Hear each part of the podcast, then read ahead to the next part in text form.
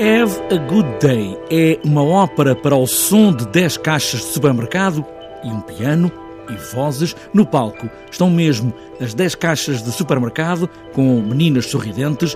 Muito obrigado, tenham um bom dia.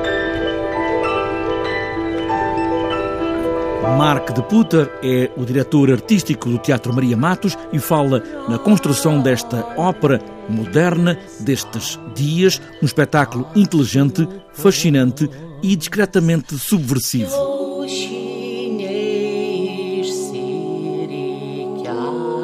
O espetáculo é, de facto, como diz, é uma ópera que é baseada, a base é piano depois tem uma parte que é mais eletrónica, utilizam, por exemplo, também a sonoridade que conhecemos dos supermercados, com os ding-dongs e, e, o som das caixas, pronto. Isto é a base musical da, da peça. Mas, uh, uh, na prática, é uma peça sobre consumismo e também sobre a alienação das pessoas que trabalham no sistema, pronto, no nosso sistema que vivemos, no capitalismo uh, que conhecemos. Uma simpatia armada, sempre sorridente, mas por detrás há uma vida, uma casa, filhos, despesas, uma vida inteira para além do bom dia simpático.